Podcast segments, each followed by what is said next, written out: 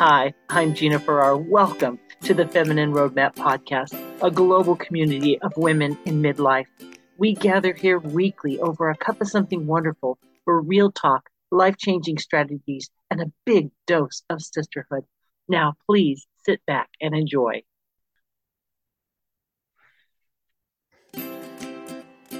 Hello, Feminine Roadmappers. Welcome back to Feminine Roadmap Podcast, the podcast that helps you navigate the challenges and the changes of midlife and empowers you to live a more vibrant second half.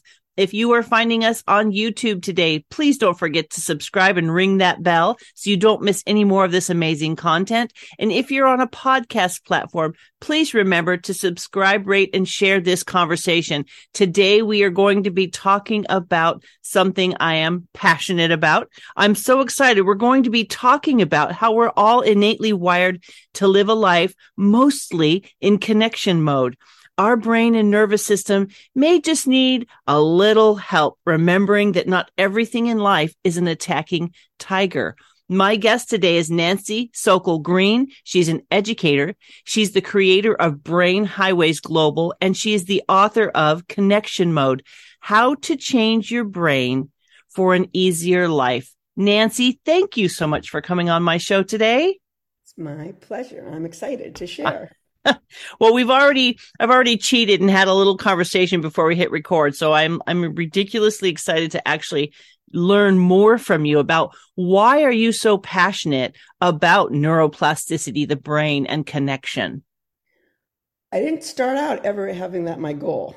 What I was passionate about was why wasn't it, it started with kids. Why weren't some kids learning, let alone loving to learn? Like I love to learn. And then I was an educational consultant in the schools. There were kindergartners being kicked out of kindergarten. And it was like, who wakes up if you're a five year old and go, Oh, I don't want my teacher to like me. I, I don't want to have friends. I don't want to learn. So it was just this nagging question of what are we missing?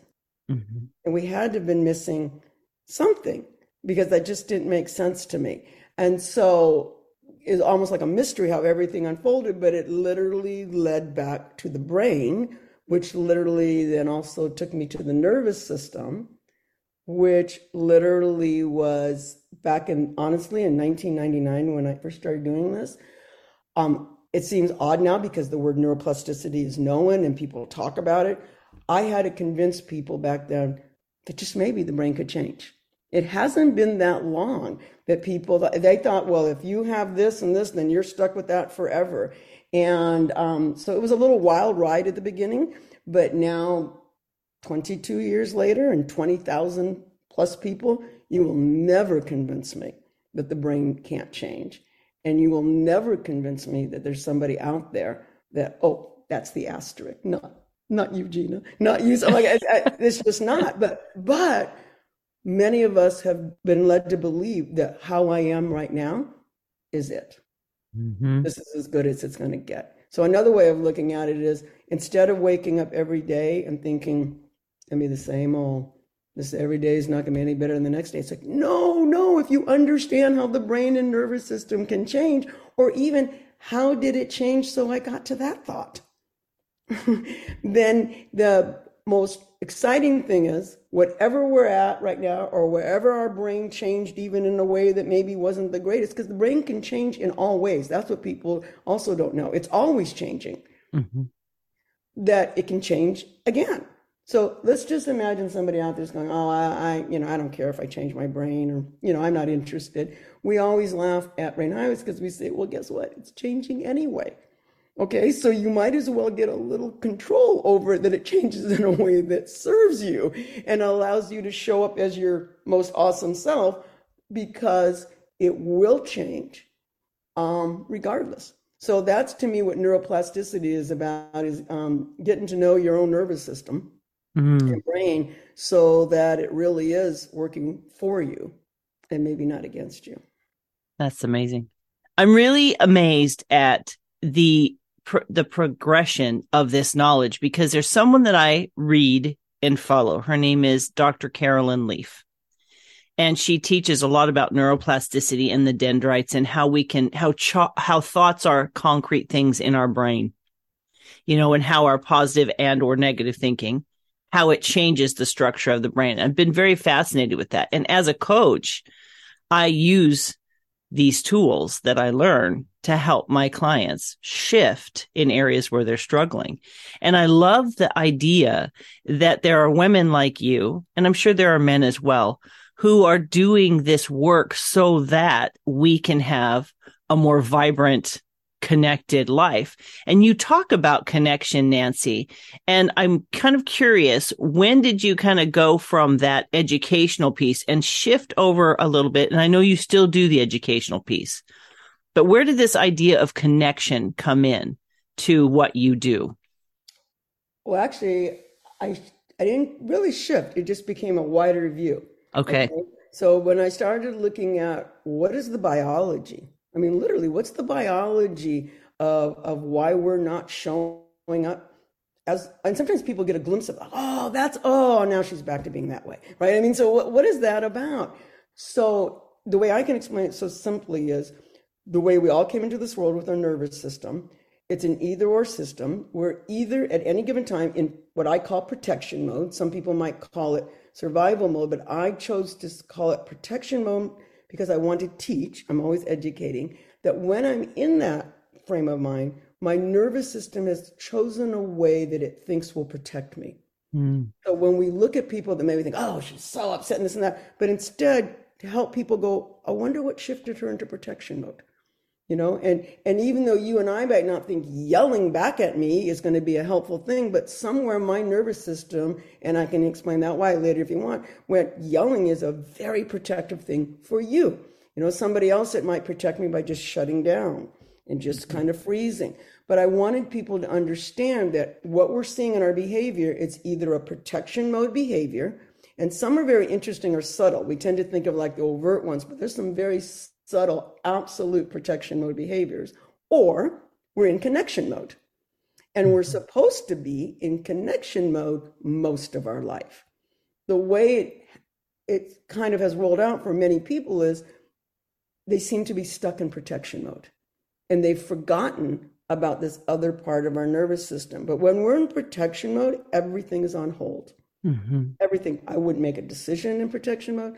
Learning's not going to happen. We could revolutionize education if we could have a little app where teachers could like plug in and go, oh, 90% of my class in protection mode, because like I say, it doesn't have to be obvious. Better get them everybody back to connection mode before we learn. Before we go to Thanksgiving dinner, it would be nice if everybody's in connection mode, but everything in protection mode is on hold and um, can affect our health, can affect just everything. So the name of the game has to be is how do I get back to connection mode and how did I get stuck in protection mode in the first place? So when you say that about thoughts, thoughts are, are very important, but the nervous system that puts us in protection mode, it doesn't even involve the higher centers of the brain. And what blew me away is that it happens in less than a second. Mm. So my nerve, your nervous system, mine right now, the part that I'm talking about, the older part, is just literally going. It's like almost like a little radar. Is Nancy safe? Is Nancy safe? Is Nancy? That's all it cares. If you said, what about being joyful? Joyful, this part of the nervous system doesn't even know what that is. Okay. And happy and all the things we want. This is only, is Nancy safe? And what it does at any second, if it thinks something, and it only just thinks something is a threat, it then sounds, oh, it scans your whole entire history. So, like I say, we could be talking right now, right here, something you see, your nervous system went, oh, checkbox one, check box two, check box three, sound the alarm. My mind's still going, what, what happened to Gina? You know I mean? My, my, mine's just fine, which, as a side note, is why it never helps to tell someone else to calm down because your nervous system went, What do you mean calm down? Mine just assessed five things. Or, and then I get you more upset. But the whole point is, is that now I'm in protection mode. Okay. And now I'm going, not only does it put me in protection mode, there's a whole biological response. It actually also decides how I'm going to go into it. Am I going to do some kind of flight behavior, which might look really sweet, like, oh, I got to go get some water right now. I'll come back and do that later, but I really get, get me out of here. Am I going to do some power over response, which we call like the fight or resistant? Mm-hmm. But when we see a bear in the wilderness, we're told to get big, right? So maybe yelling at you got you to back away, right? So then I might do that, or I might do a freeze because that's a biological response to that maybe mm-hmm. if I was in the wild, you just didn't notice me if I didn't move. And if none of those work, and this is where it gets kind of chronic for a lot of people and it becomes their automated response. It's like the turtle that goes into the shell. I just check out. And I just, I might be looking at it right now, but I'm, I'm not here. I can't feel. I've trained my brain now not to feel, and that, ha- but it's all still happening internally. Mm-hmm. So what's important to understand is that all that happened without ever talking to your higher centers of your brain. So now your higher centers of your brain come down. And let's face it, our brain likes to know. It just does. It feels better when I know. So it turns out our cortex, our higher centers, has no qualms about uh, making a whopper. So now it wants to make sense of um, what happened. So it might say, oh, my boss is such a jerk. He's always picking on me. Okay, so now I make the thought that you're talking about in the story. But in widening that view is what I want people to understand is that's what keeps me in protection mode. That story. So here's, mm-hmm. I'll give you one already takeaway to do. Here's the one simple thing. As soon as I recognize I'm in protection mode, and then that story comes in, or I'm so stupid, why did I say that? Or you know what I mean? Or I mm-hmm. never get whatever the stories are, we all know what they are, right? There's only one story if you want to get back to connection mode, is one of the ways. It's once upon a time, my nervous system made a risk assessment and decided a way to protect me. Now it's a hmm. really boring story, but guess what? Boring is good to get out of protection mode. you know, pouring the kerosene on top of the fire is what keeps it going more. So, so that is the first thing. Is we, so it's an either or system. Once we get in connection mode, everything that we ever want in life happens in connection mode. So I stand by things like compassion, curiosity, courage, kindness, creativity, all the things we want. You can't tell people to be that.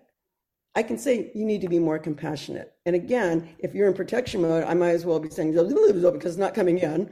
And even if I'm in connection connection mode, it's it's like you don't have to tell me that. That's the byproduct. That's the byproduct. All those wonderful things that happen are just the byproduct. So to me, instead of trying to fix everything, that's what people are doing today, right? The thing today, it's I've got the ADD or I've got depression or I've, I'm not minimizing any of those things, trust me. But, it, but there's so many things that my brain worked and was there something that tied them all together? And to me, in my line of work, it led back to being stuck in protection mode. And hmm. then these things made so much sense. And then having the experience of getting to work with so many thousands of people when they get into connection mode. Even though they come to brain highways for those specific things and again i am not minimizing them. There, there are your struggles whatever they are i can't read this that. But they don't want to talk about that yet. You know all they talk about? Life in connection mode because there were so many even more surprises and it was a bigger picture so to me then the question would be how do you get to connection mode Is that going to mm. be a question for you? You know what I'm saying? Is how, how do I get to connection mode if that's where I want to hang out? And the answer for me and how this all unfolded was a flexible nervous system. Okay. Flexible nervous system. And the reason that is is because I don't care who you are, king king of England now or the richest person in the world. What I love about it, all our nervous systems work exactly the same. You can be the richest person or you can be a person homeless on the street. And so, guess what? All the people who want to sell you happiness, this and that, every nervous system is going to put you in protection mode as soon as it thinks it's a threat. And it's going to be wrong like 99.9% of the time. Mm-hmm. And it's never going to care. I always imagine that I talk to my nervous system, right? It's not going to care because it's going to say to me, if I say, What did you do that for? It was just an email from my boss and I got all worked up and it wasn't even that bad. My nervous system, this part would say, job well done. How about saying, you're still alive, right? That's it. That's all they care about. So it's never going to reflect and go, ooh, next time maybe I should consider it. It can't because if it really was an attacking tiger, there's no room for reflection, like, mm, or compassion. Maybe he didn't get enough to eat on the savannah today. Maybe I will give him an arm. I mean, it doesn't work that way. So the point is, is we are always going to go into protection mode just like that. You can go to that yoga class, feels so awesome, right? Mm-hmm. you come out and you look at your phone and there's the one text, it's gone. We know this. So the answer is not to try to deny that, but the so we're going to accept that we're going to go into protection mode. But here's the big but. if I have learned and rewired my nervous system to be flexible, I have learned the tools to just as quickly get back to connection mode. And Hmm. then that, so so a flexible nervous system is the gateway to connection mode. And connection mode means I get to show up, who I am, be there for other people, um, be creative, be curious. It's just everything happens in connection mode. So when we talk about connection mode, Nancy, we're not just talking about connection with other people. We're talking about reconnecting internally. I- I- am I understanding that correctly? Well, that's the only place that can change. So another myth is that um, if, if my husband or if my child would just change, I'll feel better. and and then that right there, that thought creates a disconnect because first of all, Mhm. I whether you say it to me or not, I don't want you to feel like you're fixing me. Because if you're fixing me, then you're saying I'm broken. And if I'm broken and then I already have some programs where I think maybe I am, that just doesn't work.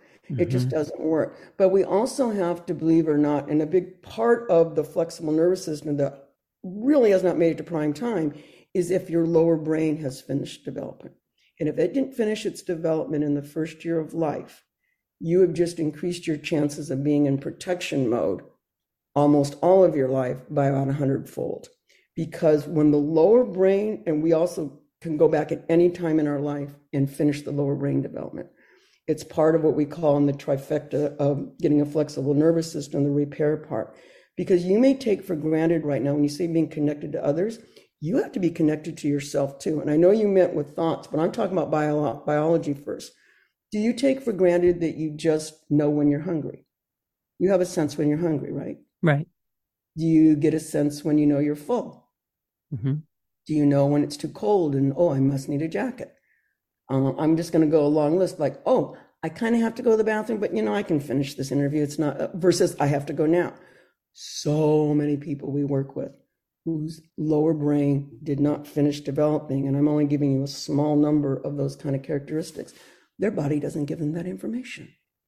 What causes that? What? Uh, That's What- what I'm telling you. So you can't take credit. Did you go to school to learn how to know when I need to go to the bathroom?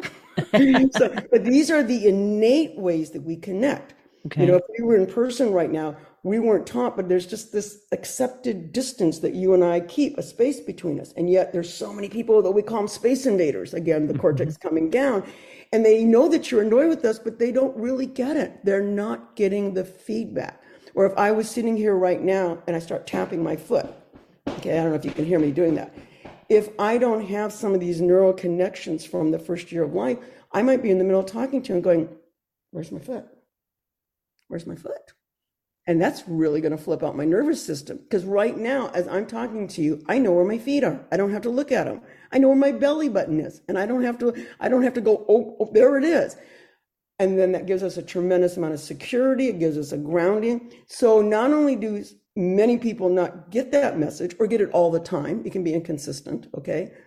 Then I intuitively start tapping because, oh, yeah, there's my foot. I'm excited. And then what happens? My mom or my teacher will stop tapping.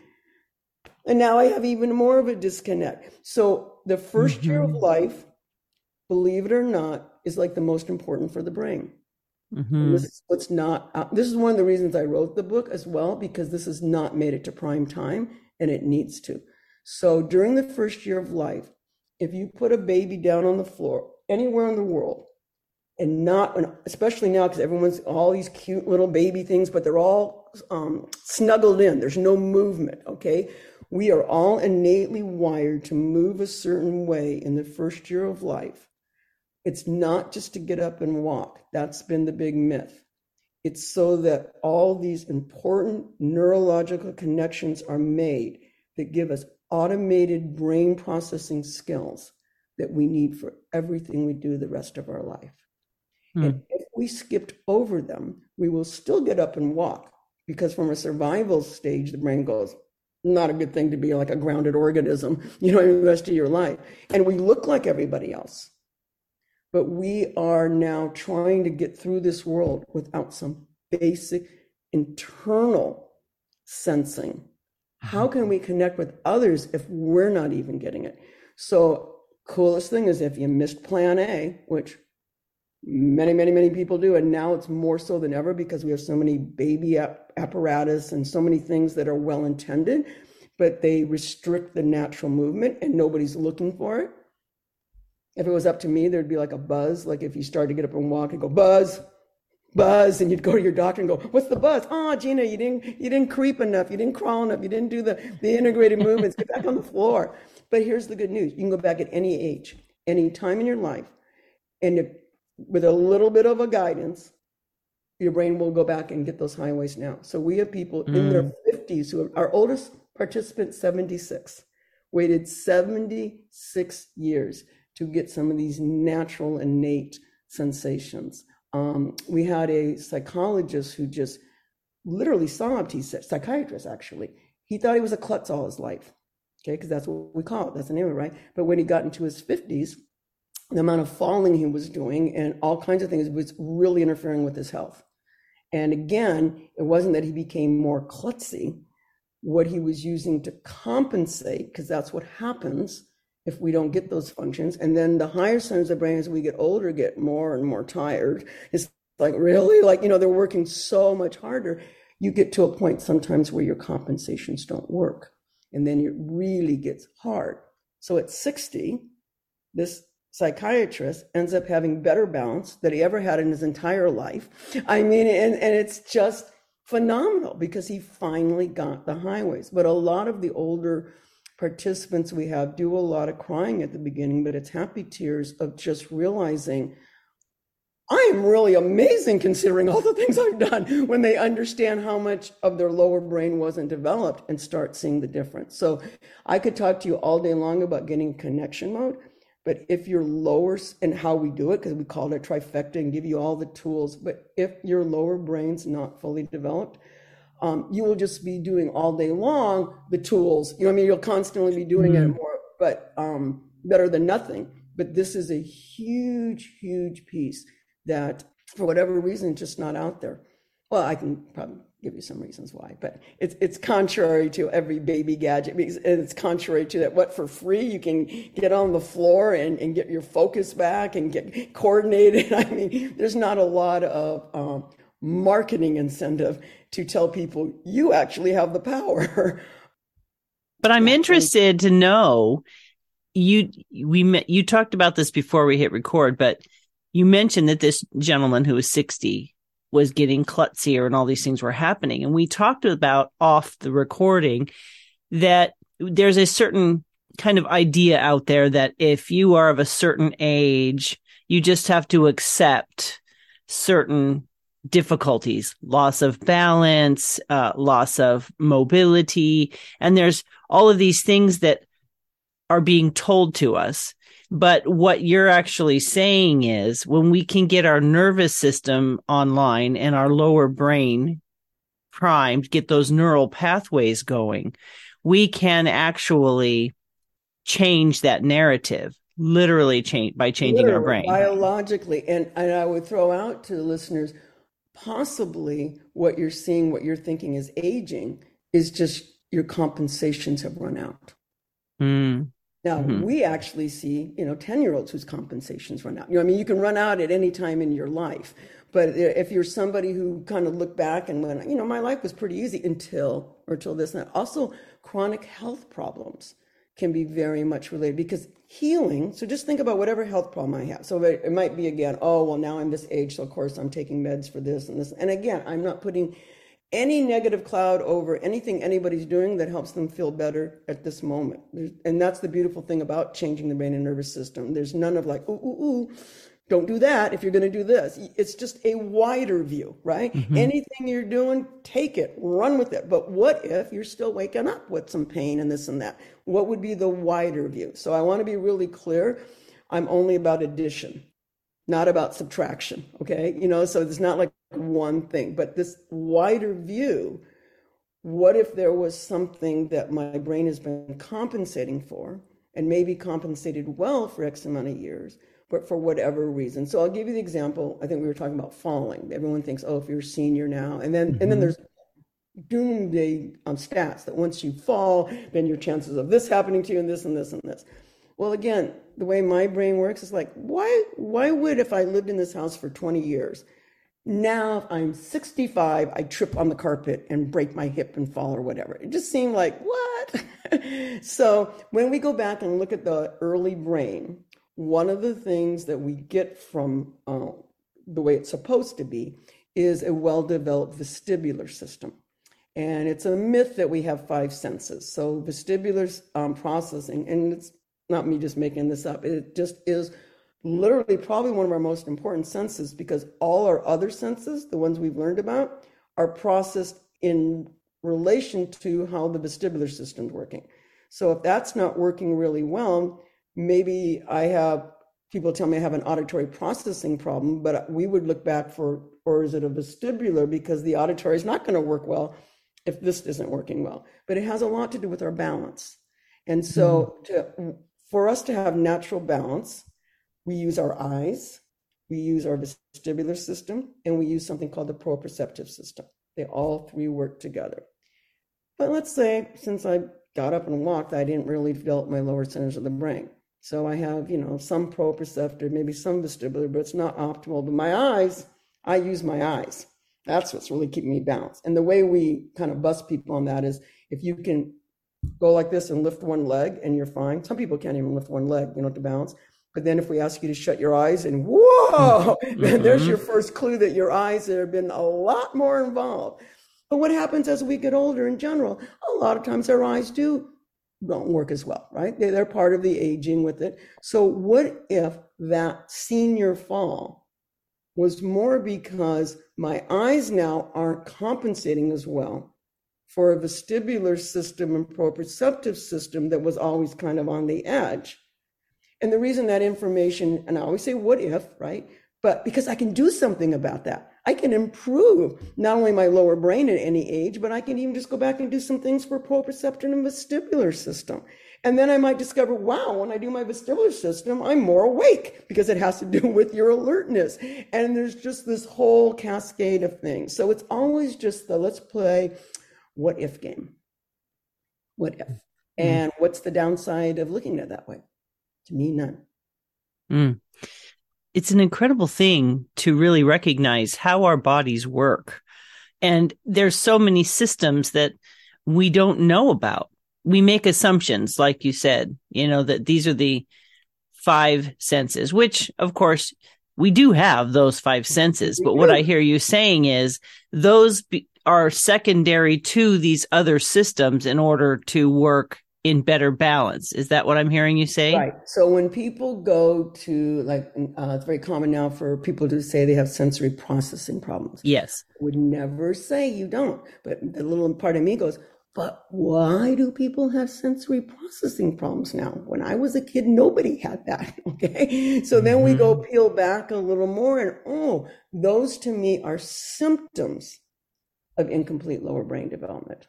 And the reason I say that is because not only do we get so many people who have spent years in, you know, certain kind of OT or PT kind of thing. And again, whatever you're doing in the meantime is great, but I'm always wanting to go to the root. And so, yeah. and, and I'm always, and there's like vision therapy, great if it's helping people. But I didn't have to go to school to learn how to track my eyes. And then the other thing is, if I'm learning how to do all these things through the higher centers of my brain with enough practice, I you can create some highways, but the minute I go in protection mode because they're not automated natural, I'll forget it. Mm. That's the what? other piece to that. You see, because uh, uh, I'm going to go back to how I'm more innately wired. So I want to be innately wired. These processing kinds of um, uh, pathways that we need to have. Another way, I'll give you an example. We we use the word "read the room." You know, addition mm-hmm. room you know how many people can't read the room? But that's not because they're not trying. That is a biological thing. Your neuroception is a biological thing that allows you to accurately read safety and danger cues. Mm-hmm. If my lower brain's not developed, if I'm stuck in protection mode, everything is an attacking tiger.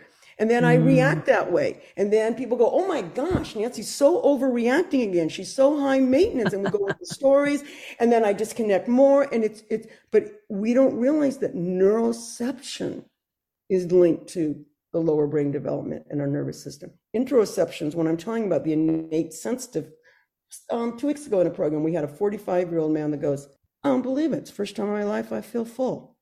I've wow. met so many people in my life that have never experienced feeling full. Then take where that may lead to eating disorders. Take where that may lead to just how can you still be hungry and and but you only know you. So you just you just feel like everyone's that way, but why doesn't it bug them that they're you know and and conversely some people don't when it's really underdeveloped some people don't sense they're hungry they're just not really hungry and and but these are basic survival neurology and biology that we need. So just think about if I'm walking around the world and I look like everybody else and I don't have those connections, mm. how am I going to even be able to really show my awesome self all the time? See, this is what I get passionate about talking about. Yeah, it because it brings hope to people who have totally. walked through the world kind of asleep, if you will. Totally. Not even asleep um, that's where all your negative thoughts come into. I must be mm-hmm. so stupid. I must be. I, yeah. always give this analogy. It's not that people can't hear what you're saying, like be kind or or pay attention. Pay attention is like the biggest um, connection mode circuit breaker that I could ever tell. Because if I showed you how many things had to be in place in the brain and nervous system to pay attention, nobody would say that to somebody, and mm. it's never going to be. Oh, now I can. Yeah. The interesting question again is why do people lose focus? Mm. Why do that? But what happens is is that you just really think that you must be stupid or you must be because so here's the analogy I'll give. What if I um, told you let's make up a world that being tall is really important. That's what that's what it is. And so I'm your mom and I just really love you. So I just say, Gina, you need to grow taller. Okay, because let's just say you're short. Okay, so I'm saying it from my heart, though. There's no bad guys in my way of looking at this biology. There's just a lot of misunderstood. That's so I'm qualifying that. So it's not that I'm not a good mom. I'm, I, everyone told me she's got to be tall. She's not tall. Because then I even start doing my nervous system. If she's not tall, then she's not going to do well in school. If she doesn't do well in school, She's mm. not going to go to a good college. If she doesn't go to a good college, she's not going to get a job and she's going to live with me forever. And I'm literally time traveled. The brain won't let you do that. So I go, Gina, you, really need to get, you grow taller. So you as a child at first, why wouldn't you want to please? So you do, mm-hmm. but you're not wired to grow taller on demand. So you might first try a few things and then really quickly your nervous system goes, this is not within reach and that's going to put you in protection mode. But as your mother, I don't understand that. So I say again, Gina, Gina, you really need to grow taller. So this time you maybe your nervous system does flight, like, oh, I will, mom, but I have to go, I have to just go, you know, clean my room a little or something like that. But I'm not going to give up because the world has told me.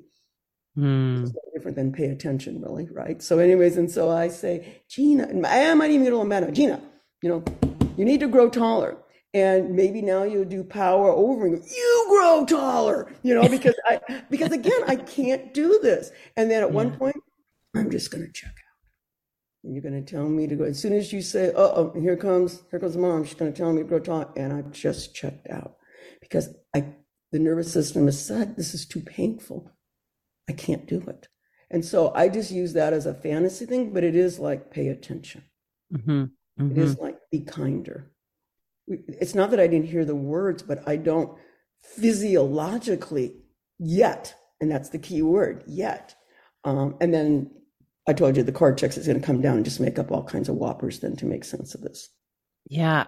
As you're telling me these things, I'm thinking of situations in my own life as well as in relationship with different people because um, the environment that the people I have in mind grew up in was suppressive emotionally. And so the mom didn't have the capacity. She she actually had uh, we believe Asperger's.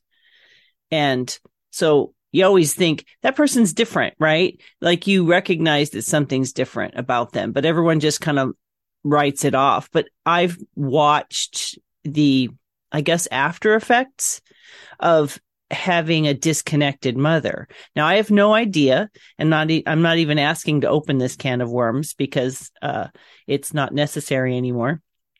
but it is interesting for me to think about you know, knowing people that are so disconnected and how they protected themselves. That's what I'm listening to is that protection piece and the way I know exactly what you're talking about by experience that, you know, when I meet someone who has very strong, like you, I, I call it, you know, safety mode, protection mode, you sense that instant, whether they're, like you said, disappearing or they're overtly angry, like everything's a reaction or yes, exactly. And I, uh, wow, that is, uh, that's an incredible thing. And, and as I think about that, I recognize that for me, when I look at someone in that place, cause I've been there myself, let's say, uh, survival mode, was something that was brought to my attention.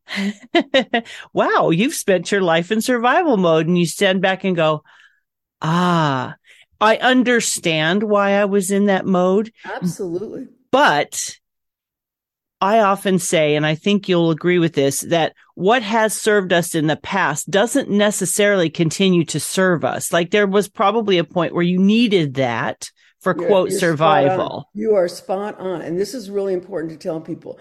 First of all, whatever happened in the past, the nervous system doesn't even do time. So you can just create your own reality right now. But it is a protection. So let's just give an example. Let's say I'm in a home and let's just say the dad is well, now we would say himself in protection mode, but we don't understand that, right? You know, I mean? right. So, so we don't know when he comes home. We don't know if that door is going to slam, if he's going to be in that kind of mood, or mm-hmm. if he's going to be. And if I don't do what he wants, if he says everyone sit still like that, um, chances are maybe something really bad happened, or yeah. even even not necessarily physically, but just all the rest. So I learned as a protection mode response, and the reason I'm going to bring this one up because I don't think people think of it as protection mode, to be not a people pleaser what I got a lot of people I meet as adults say I'm a people pleaser. You are probably a people appeaser. Oh. And the oh. difference is is that let me give you the difference. If I just want to make you soup because you don't feel good, and I just doing it way I call it from connection mode from my heart, and then I, am not attached to whether you like it or not, that's pleasing. I just want to please. You know, I mean, I'm, I'm thinking it'll please you whether it does or not. That's not the people I meet that say they're people pleaser. And after a while, when they get older too, they start getting resentful. It's like, when am I going to get my needs met? The difference is the appeasing is I did that behavior of being so compliant or whatever out of fear. Mm. And whenever we do something out of fear, we are in protection mode. The same thing with perfectionism. Nobody was born. People people tell me all the time. They say, you know what, I um, you don't get it. Perfectionism runs in my family, like it was your DNA. it does run in that that's the program that gets downloaded and that the people then that's how I fit in. But nobody, um, no no baby is born and goes, oh. I need to do that burp better. That was not a perfect burp. Okay. But so we learn these things. But again, it may have been a very protective way of, of being back then. But just as you so absolutely said, is that's an old program. And if I have my computer and I have a program that I downloaded, you know, in 1999, perhaps, and I got to clear some space here too. There's only so much. Maybe it's time to delete that one.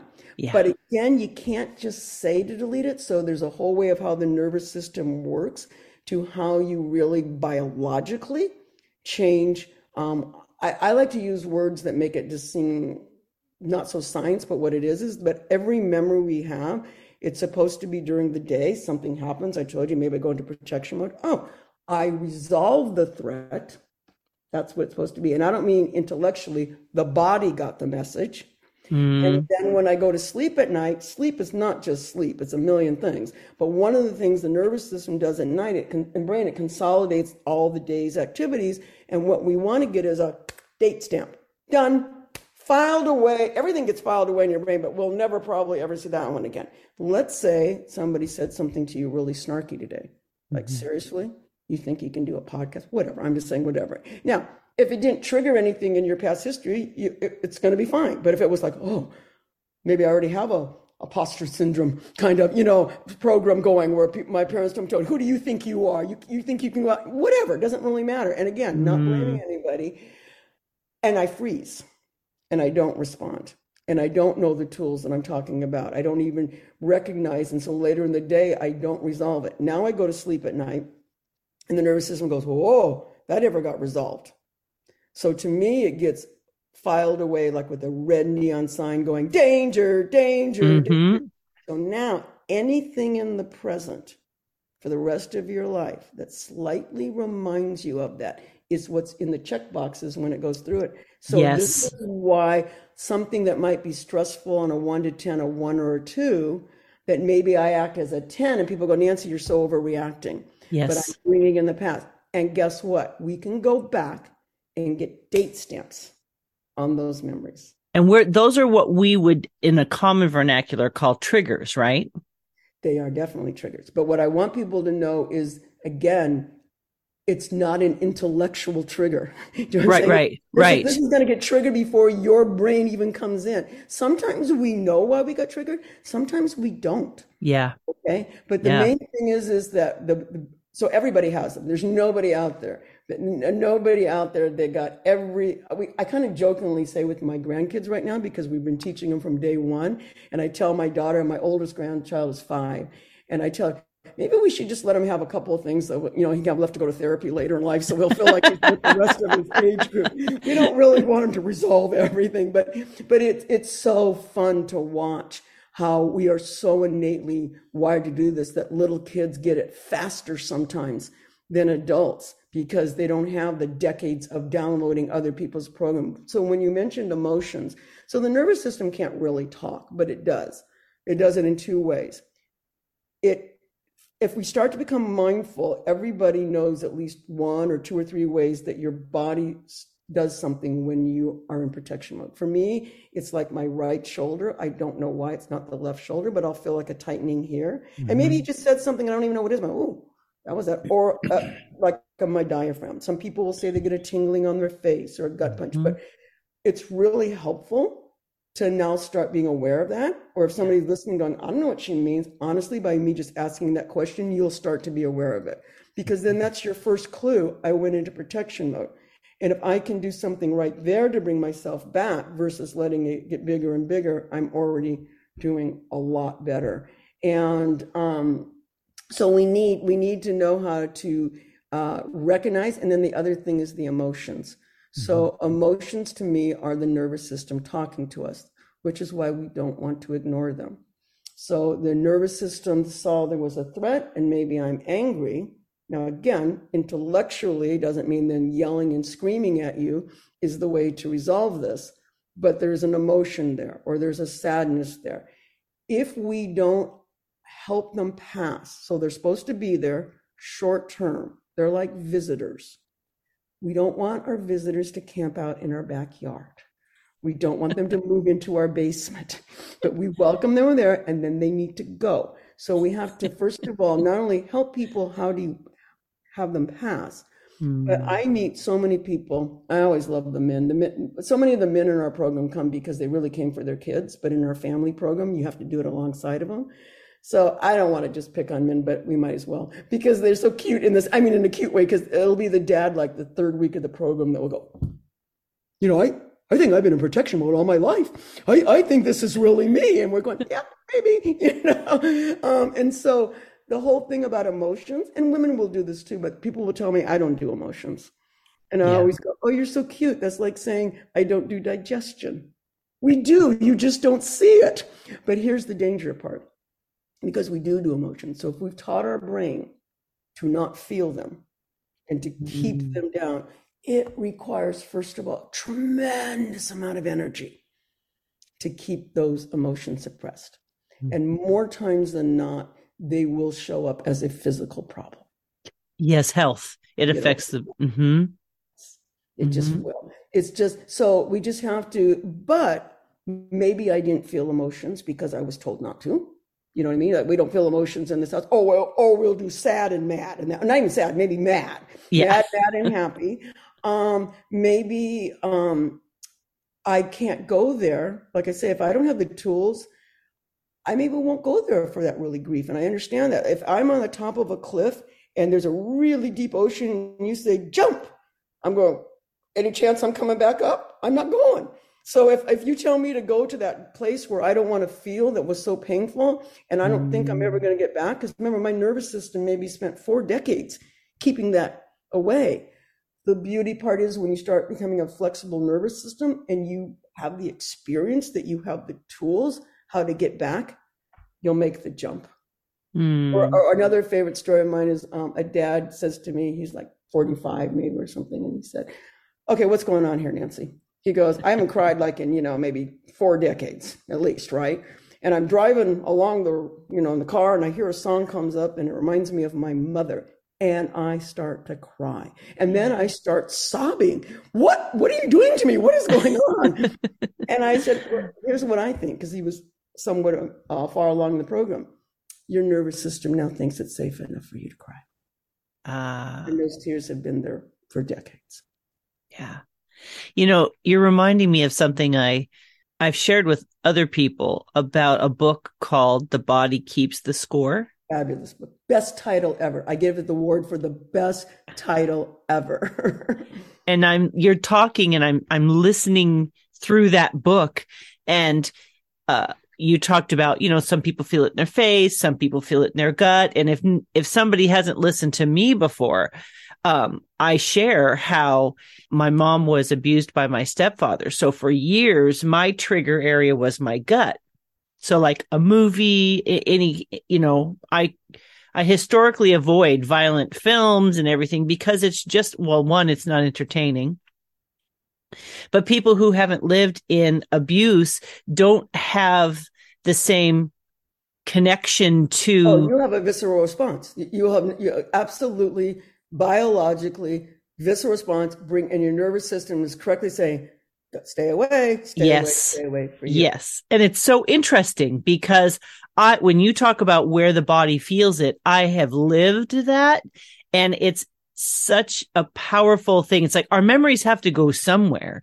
So mm-hmm. how our, how we cope, our brain, if you will, and our nervous system, it has to go somewhere. And if we're not connected and we're not, like you said, getting that timestamp, because I liked that analogy, then the body, instead of it passing like a cloud, the body goes, great, I have to file this somewhere right? It's exhausting. It's exhausting. Uh, uh, we actually even do parts, believe it or not, when, but we would never, we don't do a lot of the going back by just talking about it. Because if you just talk about it and don't do some of the actual techniques that um, don't get the nervous system all worked up, we're just reinforcing it, right? But yes. we actually will even say like, oh, you might say gut, but but I wouldn't do it without doing one of these techniques. But you know, thank you so much. You have just been carrying this load for so long. So part of getting the date, date stamp, a small part of it, even our nervous system, oh, you've worked so hard, but I'm okay now. I can go into whatever, you know what I mean, or whatever it is, because that was then. But a lot of times we just have to teach the nervous system, believe it or not, is that I did survive. Mm. Because hmm. I think those not date stamp memories, again, if I was to imagine what a nervous system would say to us is like, I didn't do my job. Oh my gosh, I've got to do it better and quicker and harder now, right? Because yes. remember, this part is only about keeping you alive. We don't care if you have chronic health problems. We don't care if you disconnect from everything. We don't care if you're in an abusive home. You're alive. And I'm not really exaggerating for that older part of our nervous system, mm-hmm. but it really needs to be in the background because yeah. the problem is we're never not well, I didn't actually tell you the biology, but connection mode to me is I got so excited when I found the research on this because we'd already been doing it. So I love when research backs up what we've been doing. But yes, yes. We're always saying that the gold, um, when you're in connection mode, is the gold and it comes leading from your heart. Okay. Your heart would never, if you're a kid, say to, um, let's steal your brother's iPad because he's not sharing with you. That's not coming from your heart. Even a, a five year old knows that, right? So it turns out we have more highways, literally, from our heart to our brain mm. than we do our brain to our heart. And so, first of all, what did that tell me? Then what should be leading? So, we hmm. want to lead with the heart, but you don't want to get rid of the cortex. So, the heart is quiet. It's always there. It's like I say, when I say it's an either or, it's what's running, but we don't ever like lose our heart. So, the heart might say to you, go for it. Go for it. Like something you're thinking of doing, right?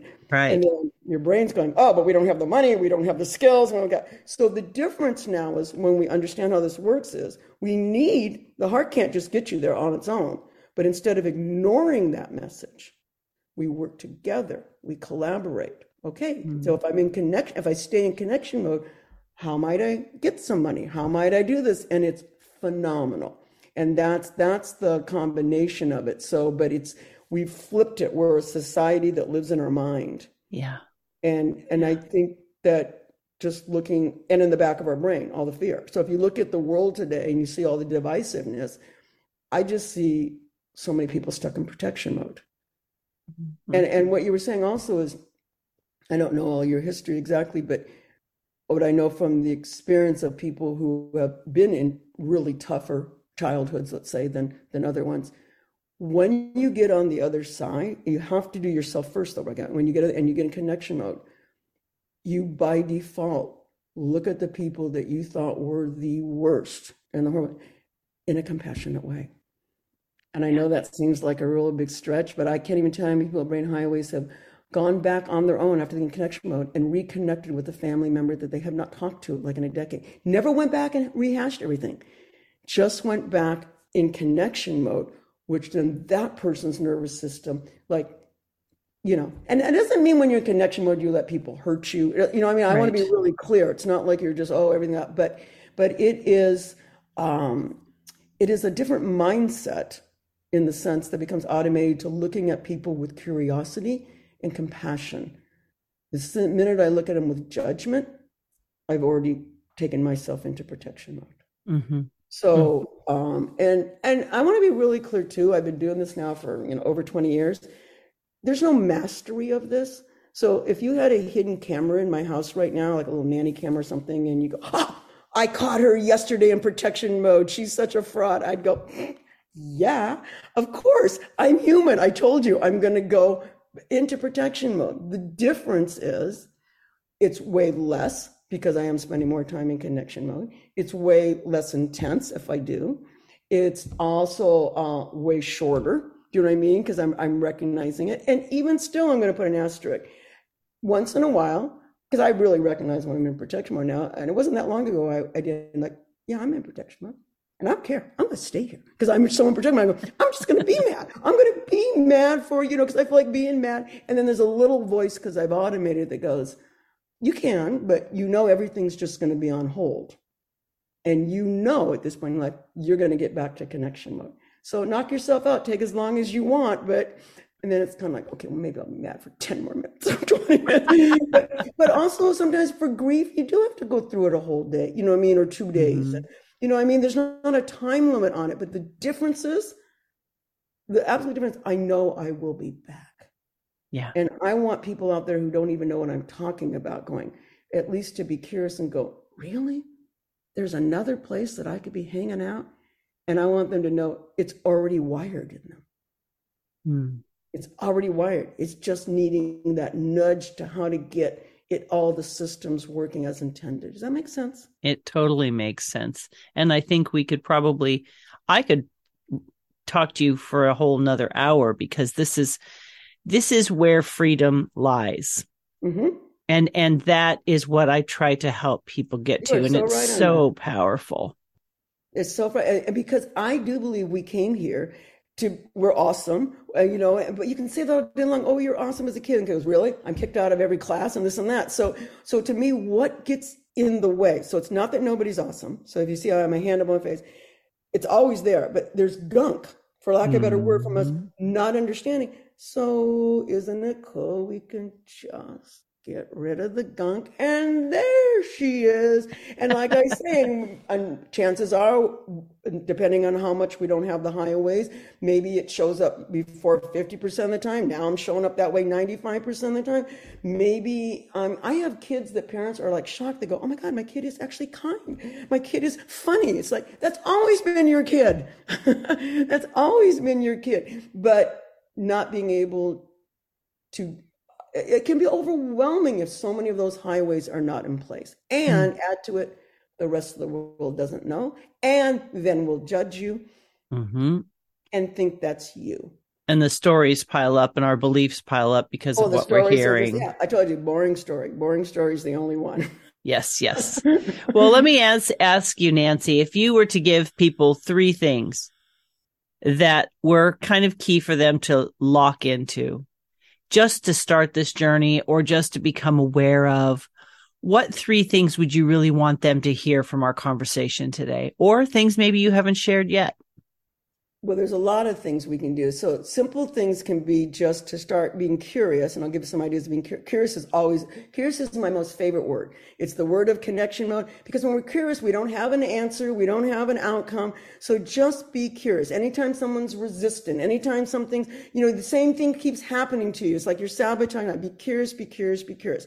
And as a footnote of that, be curious about because there's I can't obviously show you a lot on here of what we can do viscerally that calms the nervous system. But the second thing I do is be curious, what do we already do physically that shows us that what I'm saying we already know? I'll give you an example. Uh, uh but you can picture it when we get really um, upset. Intuitively, all over the world, sometimes we slap our palm of our hand on our forehead and go, "Oh my gosh!" Right? Here's the thing: we are so intuitive. I'm going to tell everybody out there: be curious. Leave your hand there ah. and leave it there and shut your eyes and breathe deeply. Might even take four or five minutes. And let me tell you why. Because when we go into protection mode, by our biology, the blood leaves our brain to go into other parts of our body to fight. Ah. So just by doing that, and sometimes, and it may not be the first time you do it, or the second time, but we start to become aware of maybe a pulsing in there. Actually, there's so many other ways that I think this helps because if I was going to point my finger at you, I can't now. if I was going to throw something, I can't. So these are the non-scientific ways of White House and the nice deep breathing. Um, so that would be an example of being aware of what kinds of things you do. We also do these things like where we take, um, when somebody's really upset, we take our hand from the top of the shoulder and stroke them down. Turns out that actually can change brain waves. And I actually like to take my hands on both sides of the um, shoulders and just come down. And again, you can just be doing that. You don't have to wait till you're upset. As a matter of fact, if you wait till you're upset and then try to do one of these things, your brain's going to go, I don't know what this is. But these are just things you can be noticing that you do and then just doing them throughout your day. Another thing that we know we do, we're on a roller coaster and we go, oh, we're about ready to go on the big long thing. We reach over and we squeeze the other person's hand, right? Yes. You may scream also, but we squeeze the hand.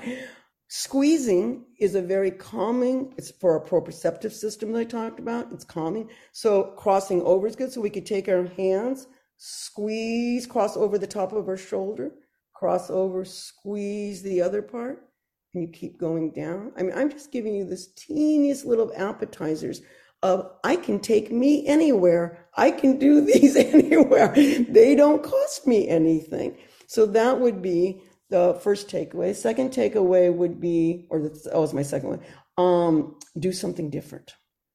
Mm. What I mean by that is we have all automated. The brain doesn't have an editor. So if I, uh, like I said, yelled at somebody and maybe two out of 10 times it made the person back off, my nervous system goes to chain. Those are great odds. They don't care, right? It doesn't matter how many times I disconnect or whatever. So the scoreboard for our automated stress responses, whatever they are, whether we shut down, whether we yell, whether we get defensive, you know, for most of it, it's probably like, you know, 10,000 to maybe two we've tried of maybe new techniques or whatever. So what we want to do when we're in connection when we're already feeling good, we want to be doing these um, resolving, calming things so the scoreboard changes. But for starters, if I just do something different and I do it with curiosity, no attachment to the outcome. So it could be as simple as where I always say, if you're like, hurry up, hurry up, right? And then that gets you usually angrier. So what if I instead just said, how can I help? Hmm. What if I even said, I'm the one that's worried about being late? Okay, so I own it. It's not you. You're not causing the problem. How can I help? Right? What if my child, you know, knocks over the glass at the end of the table and my old two is going, this is a teaching moment. You shouldn't have had it too carefully. What if I just decide to hug? Mm-hmm. What if I just do something different? What if I have a habit of nagging my teenage child and she, you know, rolls her eyes back at me and I go into her room and it's a mess again, blah, blah, blah. So sometimes I can just be playful. And these are the things we tell people to do. So you write a little, you're the mom, you write in a post it close and you put it on your forehead and you walk into your daughter's room. Now, you're not trying to still make her do the clothes, but you're just doing something different. You're not going down your old automated stress, but her nervous system's going to look at you and what's that? And the nervous system's like novelty. So, um, so I'd say do something different. And then the last thing would be see how many ways you can get playfulness back into your life. Mm. So we again are born to be playful. The brain needs to be playful as much as it needs food, drink, um, and sleep. And I don't mean that you just go out. I think Halloween that adults who really no, I don't want to go there. I was just going to say that sometimes we need permission to be playful. So I'll, I'll frame it that way. That Halloween, I was just talking to my cousin's son who is not playful, and he was wanting to understand this. And he says, "Well, I was playful at Halloween," and I said, because it gave you permission in a costume and stuff. I want you to be playful. I want you to be playful wherever. So uh, I'll just end with that story of an example. My daughter, this because I, I, think people think being playful means um, being goofy, which you can and all those things, but you can't be in protection mode and be goofy. See, our biology won't let it. So one of the reasons I want us to be playful and goofy is it's another way that I'm in connection mode. So I'll give you an example that wouldn't be obvious. But once you set your mind to be more playful, these become part of your life. When my first grandson was born, um, my daughter's neighbor, 10 year old girl, gave her this doll, and she'd obviously made it from her heart, right? But it had the scariest looking face ever. and at first I thought my daughter was exaggerating. And then she showed it to me. She goes, Mom, I cannot put that in a, next to a baby. it's going to cause nightmares. right, right. I mean, it really was. But she also knew that she made it from her mm. heart. So she didn't feel like she could toss it into the trash. So you know what they did? That doll became a source of playfulness. It started with my son-in-law first, hid it in her underneath the sheets, and when they pulled the thing up, there was the doll. So then she laughed, right? And then she hid it in his work bag, and then it was in the cupboard. And so they took this thing that came from the heart. They again, that's the good story. They didn't have to then, okay, then we have to make my child suffer and look at this face for maybe forever, and turned it into a playfulness that's actually a memory for them. Yeah like a core memory. we memory. all have that power. So the last thing I will say is every single person, actually, this is my most important message. Every single person came into this world already wired for connection Mm. There is no asterisk. I, I, may seem like I'm not telling the truth because, like I say, when I don't have highways in place and I don't have um, uh, a flexible nervous system, and I don't care what the diagnosis is, I don't care what it is. You will never convince me that we're not wired for it. Mm. Nancy, that's amazing. I want to thank you so, so much. How can people get in contact with you and with what you do? Um, we have the website, brainhighways.com, which we created intentionally for people to be able to spend literally hours and never pay a dime to learn more of this because I know it's new for a lot of people. So, like, you can go to the articles section and you can just pick one like, what do you mean paying attention is not like something say you know why is it not helpful? Or, or why is telling um, you know poor readers or all the myths. It's got a lot of the articles that connect from the brain. It also has in the articles again not saying that a diagnosis isn't real but a lot of times a diagnosis comes with limitations. Mm-hmm. So there, so what if there's also going on the lower brain or the nervous system, and then those behaviors go away. So you can pick almost any diagnosis out there and see how those behaviors are off, often are also parallel or overlapping to what we've been talking about. Mm-hmm. videos are really compelling on there because you can see people, veterans who came back who couldn't get their life back after, you know, being in Afghanistan understand uh, panic attacks and just watching um, and understanding more about the lower brain. Uh, I wrote the book that's also on the website, but the uh-huh. reason I wrote Connection Mode was because instead of things getting better over the years of me doing this, I just see more and more people struggling. Mm-hmm. And I don't want people to think that they have to do the Brain Highways program to get on their life to be easier and in connection with. Mm-hmm. So I gave away so much of what we do in the book. And I do stand by this that I don't think it's, and it's an audio book too, because I know a lot of people are overwhelmed, stressed, won't read. So it's an audio book. I know, I knew that, but I do stand by you cannot read the book and not at the end look at people with more compassion and curiosity. Mm-hmm. And I gave away so many of the techniques that if you start doing them, you will be well on the path to an easier life. So mm-hmm. those are the um, the next steps if people are curious. Mm-hmm. Nancy, I am so grateful that you said yes to my request to be on the show today. I am just so grateful for people like you that have taken the time and spent your life to do work that is literally world changing. It's setting people free. It's bringing hope. It's bringing joy back into people's lives if they are willing to trust the process.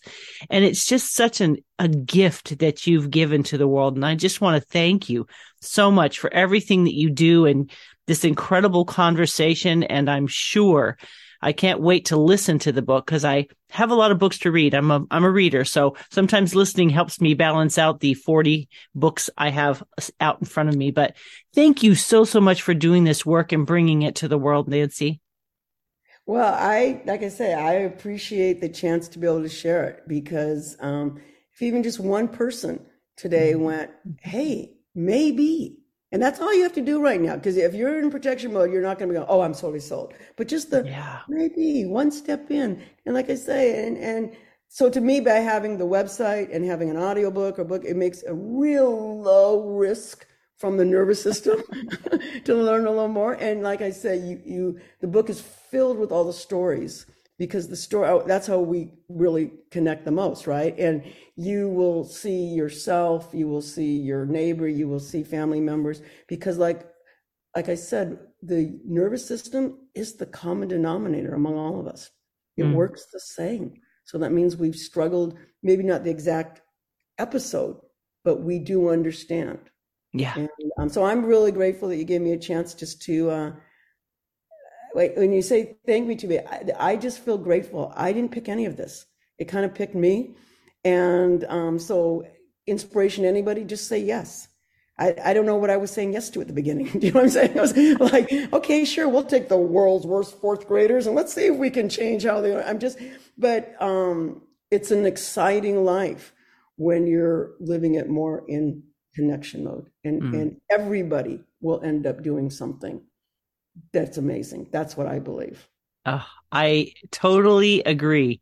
And today, friends, if you are finding us on YouTube, please check down below. I'm going to have these links that Nancy's talking about. So it'll be very easy to get yourself connected to these resources. If you are on a podcast and you're listening, just head to www.feminineroadmap.com forward slash episode 309. And in the show notes, I will have all of the links for Nancy there as well. And of course, I've been speaking with Nancy Sokol Green. She's an educator, the creator of Brain Highways Global, and the author of Connection Mode, How to Change Your Brain for an Easier Life. My friends, this is life changing. I cannot stress enough that if you are listening to this, it is for you. It might feel scary. You might be excited about it, but I want to piggyback on Nancy's comment to be, get curious about it. Just allow yourself some space to be curious about it. Don't put the pressure on yourself. Just check it out. Just be interested because we are designed for this life. Life has happened. Things have happened. We've made up stories. People have told us stories and we've become something. But our biology, the way we are designed with our nervous system and our brain, there is hope for healing and wholeness and connection. And there's nothing that we need to be afraid of. It's for you to take advantage of. So I encourage you, get curious, go check out the website and let us know. Reach out to Nancy, reach out to me and let us know how this has impacted your life. And if you know of someone that can use this, this is the one of the most powerful connection points we can do is to share. Share this message with everyone you know because we don't always know what someone's going through. We don't always know where they're at in their heart and their mind. And we don't know where they're at in connection with hope. This message is one of hope and freedom. So take the time to share it, please, friends. Share it with everybody and know that that one person that Nancy is trying to reach, you might be the connection It's for you and it's for your friends. So please share. Again, friends, I want to thank you so much for joining us today, for taking this time. This episode's been a little longer because this message needs to be told. So thank you for hanging in there with us. And I want to encourage you to continue to join me week to week as I share more in empowering people, strategies, and uh, tips for living a life that's so vibrant. Thank you so much for joining me today. I look forward to sharing with you again next week. Take care, my friends. Bye bye.